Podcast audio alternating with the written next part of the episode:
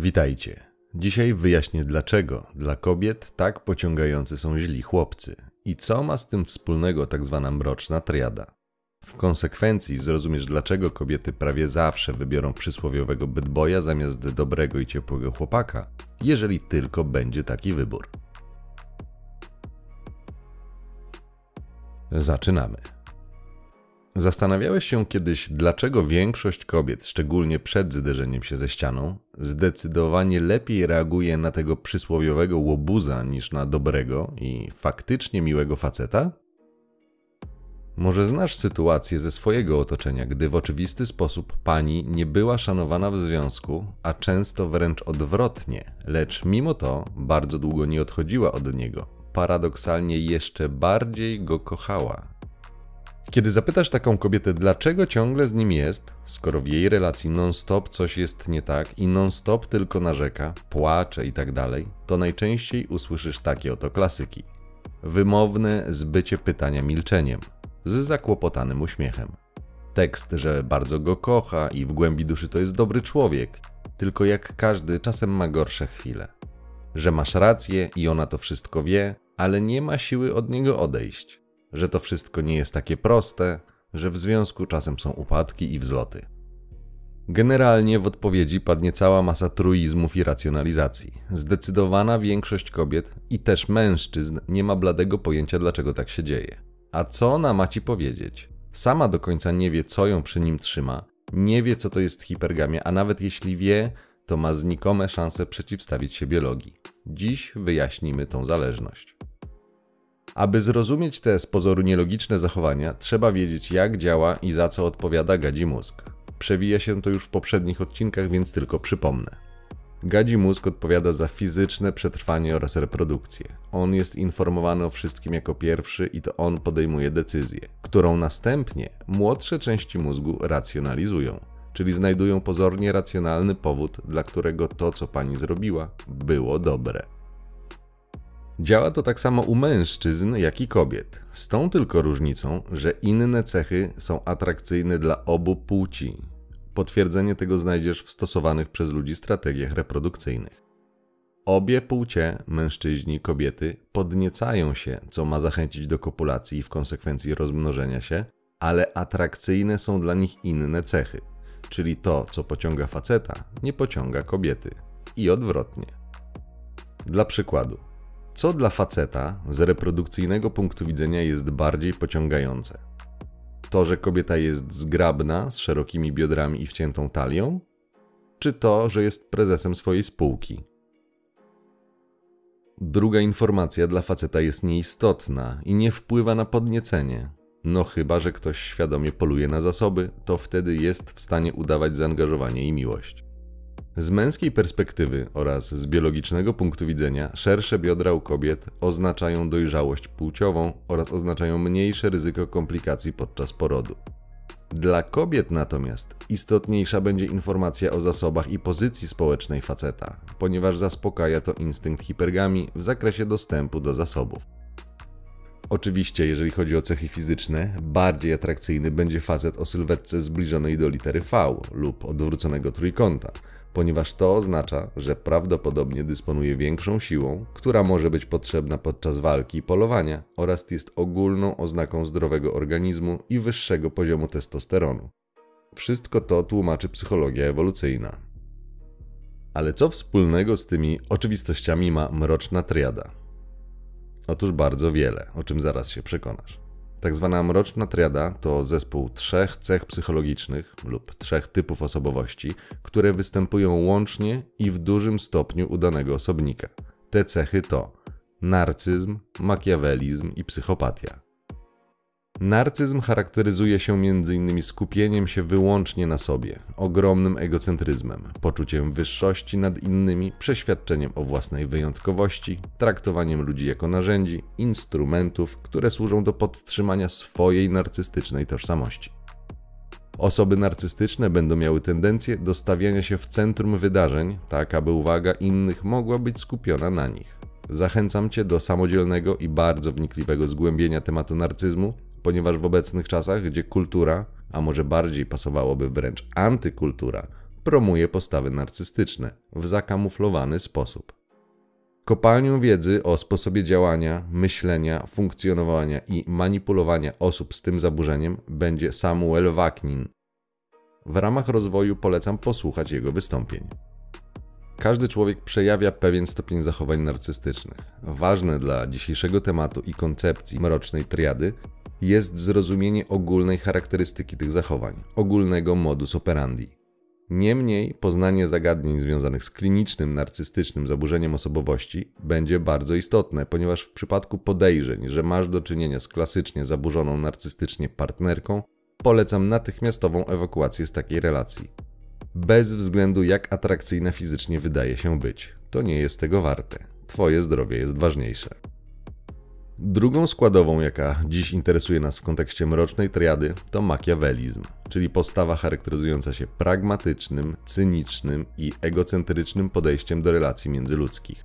Osoby silnie wykazujące te cechy nie mają większych problemów z manipulowaniem innymi, aby osiągnąć własne cele. Są także nieufni i lekceważący w stosunku do innych, a w relacjach stawiają siebie na pierwszym miejscu. Ale uczulam, że ich poziom stawiania się na pierwszym miejscu dalece wykracza poza tzw. zdrowy egoizm. Trzecia cecha to psychopatia i w tym kontekście charakteryzuje się niskim poczuciem lęku, impulsywnością związaną z brakiem pohamowania, związanego właśnie z tym brakiem odczuwania lęku. Psychopaci w pogoni za zaspokojaniem potrzeb, nowych doznań nie będą mieli problemów z przekraczaniem cudzych granic oraz z działaniem cudzym kosztem i na ich niekorzyść. Są to więc zachowania silnie antyspołeczne, ponieważ nie są nakierowane na interes grupy, a interes jednostki. Rozpatrując kombinację mrocznej triady właśnie pod kątem zachowań wspólnotowych, wspólnym mianownikiem jest skupienie się na doraźnym zaspokajaniu swoich potrzeb, tu i teraz.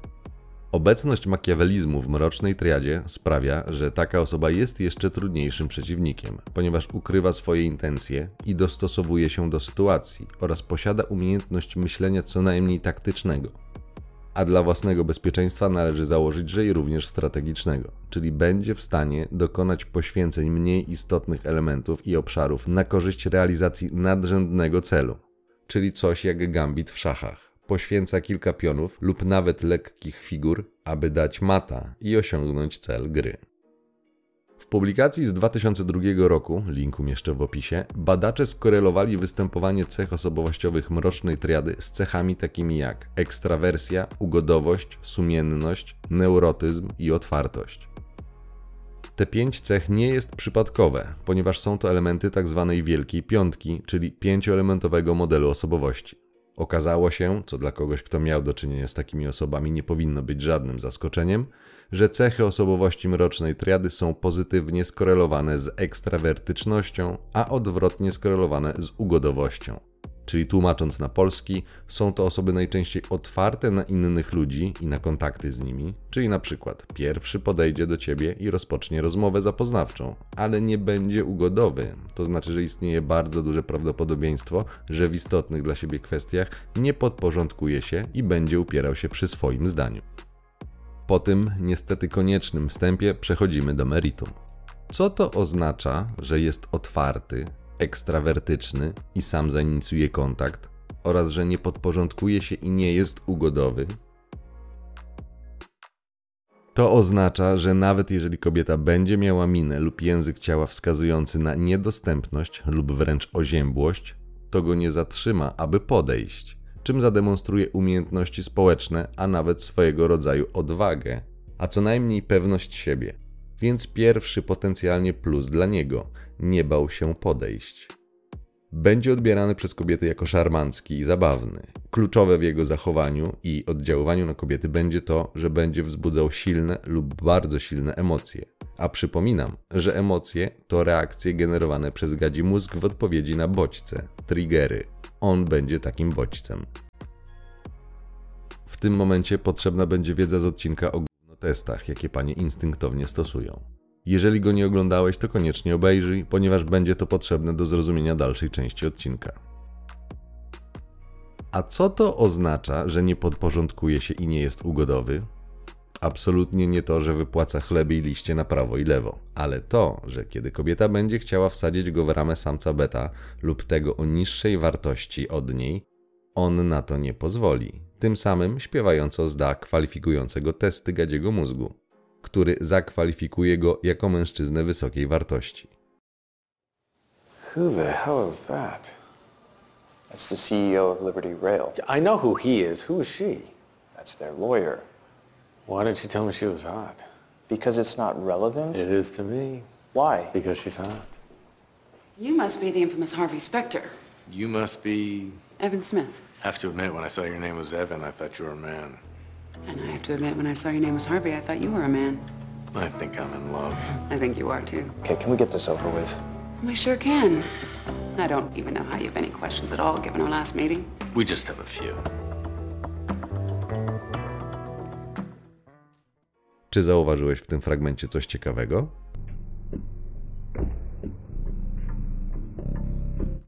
Rozwinę ten temat w kolejnych odcinkach. Na dzisiaj polecam Ci tylko zainteresować się tematem mikroekspresji. Czym jest i jak działa rama, tłumaczyłem w poprzednim odcinku. Zatem mówiąc wprost, niegrzeczny chłopiec nie da się słownie spantoflić. W najgorszym wypadku poszuka innej kobiety, która z przyjemnością dostarczy mu to, co on chce.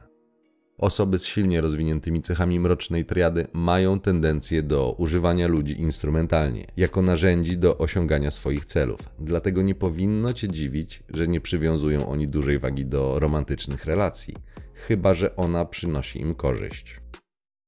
Ze względu na swój wdzięk, jakim będą umieli oczarować kobiety, będą realizowali strategię reprodukcyjną samców alfa.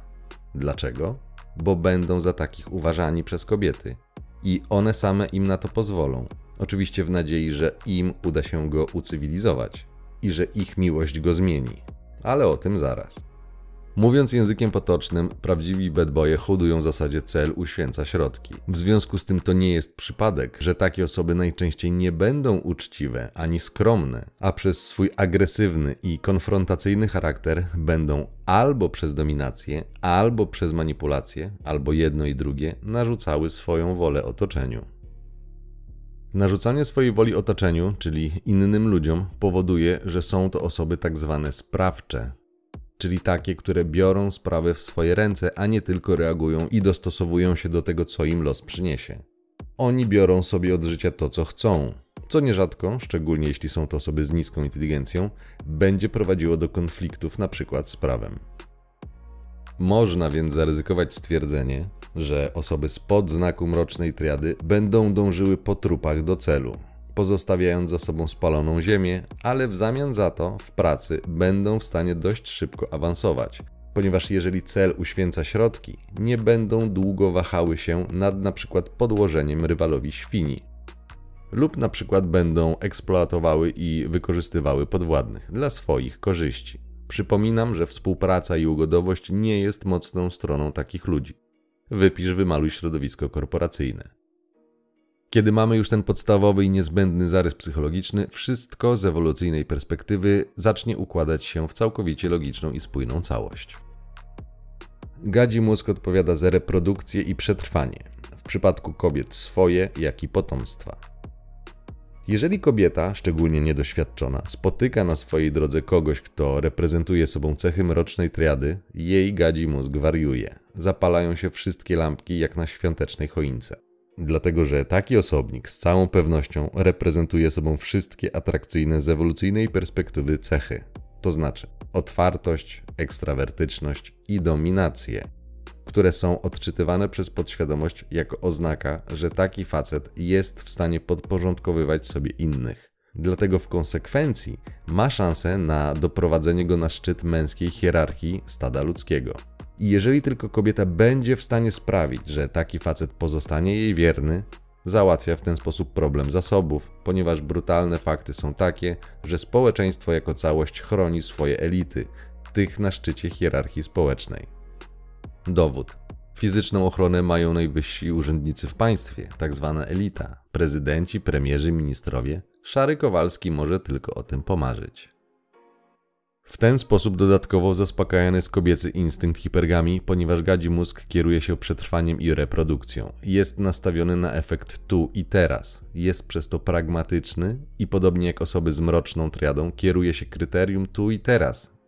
Przypominam, że za umiejętność abstrakcyjnego i logicznego myślenia odpowiada inna część mózgu, ta racjonalna, która jest podrzędna dla pierwotnej części i jest przytłumiona w sytuacji, gdy występują silne emocje. A bad boy takie daje. Dlatego kobiety raz po raz będą wpadały w sidła mrocznej triady, ponieważ z ewolucyjnego punktu widzenia taki facet posiada wszystkie pożądane i atrakcyjne cechy, taka jest biologia, takie są zasady gry. Systemowa nakładka kulturowa została rozpuszczona i przestaje tłumić instynkty, a wręcz pobudza te prymitywne. Więc nie ma się co dziwić, że do gry powróciła biologia i wcale nie zdziwiłbym się, gdyby nie skończyło się to powrotem do poligami, ale to temat na inne rozważania. Pamiętaj, że natura nie jest moralna i nie kieruje się empatią, jest nastawiona na przetrwanie i przekazanie genów, a kobiety są strażniczkami reprodukcji, to one wybierają. A że podejmują wybory, jakie podejmują i później jest płacz, to już inna sprawa. Mówiłem wcześniej, że koncertowo je oszukano, dlatego ty musisz wiedzieć, w jaką grę grasz. Jedyny sposób dla kobiet, aby uchronić się przed konsekwencjami obcowania z bad boyami, to gdy tylko rozpoznają cechy mrocznej triady lub nawet gdy jest zbyt pięknie, to odwrócić się na pięcie i natychmiast uciekać. Ale nie zrobią tego, ponieważ jak wiemy z teorii gier, zaprzepaściłaby w ten sposób szansę na dostęp do zasobów i ochrony takiego samca. Patowa sytuacja. Gadzi mózg w swojej kalkulacji nie bierze tylko pod uwagę, że konsekwencją takiego wyboru będzie to, że sam zostanie podporządkowany i zdominowany, co już się nie podoba i kłóci się z ideą równości. A ponieważ bad boy nie boi się i nie jest ugodowy, to nie będzie się podporządkowywał. Koniec, kropka, nie ma takiej możliwości. Będzie po jego myśli albo wcale. W ten sposób powstaje pętla, która może trwać bardzo długo. Łobuz z cechami mrocznej triady podporządkowuje sobie kobietę. Ona na logicznym poziomie wie, że to nie jest dla niej korzystne, ale gadzi mózg nadal uważa go za silnego i mamy, ujmując to epicko, klasyczny konflikt między sercem i rozumem. Kiedyś kobiety miały trochę łatwiej ze względu na ostrzeżenia na przykład rodziców, którzy mieli trochę więcej wiedzy i doświadczenia życiowego i wiedzieli, czym kończy się taka zabawa. Dzisiaj, kiedy w zasadzie jedyną zasadą jest brak zasad, a przynajmniej takie wartości promuje antykultura, czyli wszystko wolno i hulaj dusza piekła nie ma, a w konsekwencji także postępujące zezwierzęcenie i bazowanie na najniższych instynktach, chociażby jako źródło rozrywki, nie może być inaczej. Hipergamia puszczona w samopas będzie szukała facetów najwyżej w hierarchii i te najładniejsze lub najbardziej atrakcyjne kobiety same będą ciągnęły do takich gości, co już się dzieje. Poczytajcie komentarze kobiet na kanałach relacyjnych, które prowadzą kobiety. Sami się przekonacie. Dodatkowo pamiętaj, że kobiety jako ludzie też mają ego. I najbardziej smakuje to, czego nie można mieć, tak zwany owoc zakazany. Nawet wielokrotne odtrącanie przez takich gości niewiele zmniejszy takie biologiczne zapędy. Jeszcze bardziej będą chciały ich zdobyć. Przecież my jesteśmy stworzeni dla siebie. Co ty nie widzisz tego? Ty kochasz dzieci, ja je mam. Chcesz być ojcem, ja szukam ojca. Przecież zajebiście było. To jest przeznaczenie. Ja mogłam coś innego kradzionego kupić. I ktoś inny mógł do mnie przyjść. Ja cię kocham. Ty może mnie jeszcze nie, ale jak się lepiej poznamy, zobaczysz, jak się budzę. Jak siadam na sedesie. Ja zobaczę, którą ręką jesz. Czy nie trzeba w domu poprzekładać klamek. Ty przypalasz towar, ja już nie. No ja też już nie. Olka, słuchaj, ja mam codzienną dupę. A dupa ci nie robi kanapy do pracy? Robi. Ale nie z ogórkiem. Kurwa. W tym kontekście instynkt i ciekawość to potężna kombinacja. Jeżeli nie wiedziałeś, to informuję lub przypominam, że dla kobiety zdobycie mężczyzny jest potwierdzeniem jej atrakcyjności, pompuje jej ego oraz zwiększa szanse na przetrwanie z ewolucyjnej perspektywy. Dlatego w nie tak dawnej historii naprawdę atrakcyjne kobiety, które potrafiły swoim wdziękiem oczarować mężczyznę i wodzić go na pokuszenie, zyskiwały miano femme fatale, ponieważ wykorzystywały swoją pozycję społeczną lub cechy osobowości, a może i ciała, do wykorzystania mężczyzn na różne sposoby, ze szkodą dla nich. Motyw ten przewija się już od starożytności, więc nie zapominaj o tym, jakie są zasady gry, bo to, że nikt ci o nich nie powiedział, nie oznacza, że one nie obowiązują. Jest to tak głęboko zakorzenione, że obraz tego, powiedziałbym wręcz archetypiczny, znajdziesz w bajce Piękna i Bestia. Co w tej bajce robi główna bohaterka, kiedy pierwszy raz widzi bestię? Pomyśl o tym przekazie. Bogaty potwór, który ostatecznie zmieni się w księcia. A teraz zastanów się, jakie podobieństwo widzisz w bogatym, fetyszystycznym bohaterze powieści pięćdziesięciu twarzy Greya. W wolnej chwili spróbuj znaleźć podobieństwa. Ci na początku, nazwijmy to, uroczy i czarujący dranie, ze względu na swoje cechy, najczęściej naturalne, plus umiejętność manipulacji, zapewniają kobietom wysoką dawkę emocji, a ponieważ kobiety w kontekście relacyjnym doskonale reagują na emocje, dużo lepiej niż na nudną logikę, to im dłużej będą przebywały w towarzystwie łobuza, tym bardziej ich biologia będzie działała przeciwko nim, wkręcając je, nazwijmy to eufemistycznie, w miłosne sidła. Z czasem prawdziwa natura wyjdzie, dokładnie tak jak opisywałem to w odcinku siedemnaście i osiemnaście. Maska opadnie i wszystkie cechy, które były atrakcyjne, zaczną być denerwujące. Dla kobiety praktycznie niemożliwe jest kontrolowanie faceta z silnymi cechami mrocznej triady.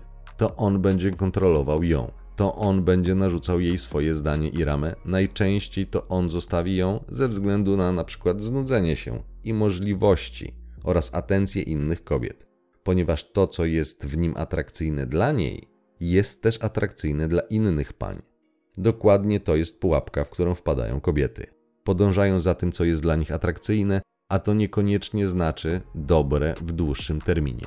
Takie są zasady gry. W poprzednich odcinkach mówiłem, ale przypomnę dla mądrych kobiet. Ku przestrodze, może skorzystają. Wierność to nie jest brak opcji, a facet z takimi cechami ma wiele opcji. Na początku zabawa z nim będzie przednia, ale perspektywy długoterminowe są mizerne. Więc bądź uważna, kogo wybierasz, bo często przeliczysz się ze swoimi możliwościami, a później będzie płacz i obwinianie wszystkich facetów. Klasyka.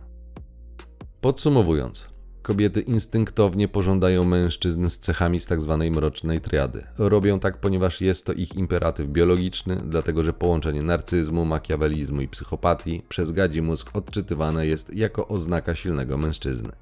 W pewnym sensie to rzeczywiście są silne osobniki, ale też destrukcyjne. W kolejnym odcinku wyjaśnię, jaką pozytywną lekcję z mrocznej triady możesz wyciągnąć dla siebie. Ktoś może powiedzieć, że wszystko fajnie, ale może kobiety, które spotykały się z osobnikami o cechach mrocznej triady, były po prostu ofiarami manipulacji i cierpią na np. syndrom sztokholmski. Może, ale syndrom sztokholmski w ogóle nie tłumaczy zachowań kobiet w postaci np. hibrystofilii. Hibrystofilia to tendencja do odczuwania pociągu do niebezpiecznych osób, które są skłonne do krzywdzenia innych. Termin ten ukuł w latach pięćdziesiątych psycholog z Nowej Zelandii John Money, który wskazywał na to, że pojęcie to dotyczy głównie heteroseksualnych kobiet. Seryjni mordercy jak Charles Manson, Ted Bundy, Richard Ramirez mieli wielkie grono zainteresowanych nimi kobiet. Ten ostatni, wśród zakochanych w sobie kobiet, miał nawet członkinię ławy przysięgłych. Ostatecznie został skazany na karę śmierci. W Polsce Mariusz Trynkiewicz, zabójca czterech chłopców, przebywając w ośrodku psychiatrii sądowej w Gostyninie, również znalazł żonę. Dodatkowym elementem, który przemawia za teorią ewolucyjną, jest analiza, o której opowiadał Jordan Peterson. Jak inżynierowie Google'a prześledzili wyszukiwania fraz dla kobiecej pornografii. W rezultacie okazało się, że kobiety najczęściej fantazjowały o wampirach, wilkołakach, piratach, miliarderach i chirurgach. The Google engineers looked at pornographic search processes and then segregated male searches from female searches, and what they found was that the males searched out images. Surprise, surprise. No one, no one considers that, you know, particularly interesting. But the females searched out literary representations of pornography. It was written, and so I can give you an example of that. If you know about Harlequin romances, does everybody still know about those? Anybody not know about those? So they did a plot analysis of the typical pornographic female fantasy. Well, and it was so, it's so comical because engineers did this and social scientists would never do this because they'd be probably too concerned about the ethics of it or some damn thing. But engineers, you know, they'll just plow ahead with no concern whatsoever for such things, and they actually discover things that way. And so they, they discovered the basic plot of the female pornographic literary product. And they identified, so basically what happened was that a innocent, well-meaning, and attractive young woman encounters a male who's a bit of a monster. And the monster, there's five types of classic male monster. For all you males who want to know, this is what you can become.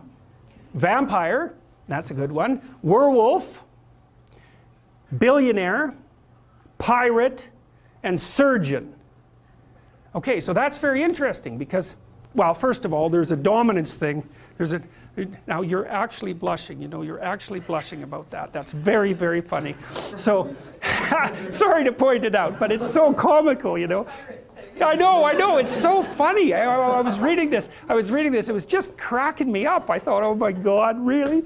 Pirate, vampire, oh, that explains it. What about all these damn vampire shows, right? They're so popular online, they're so popular on Netflix. Oh yes, and then there's the werewolf. There's nothing sexier than a werewolf, apparently.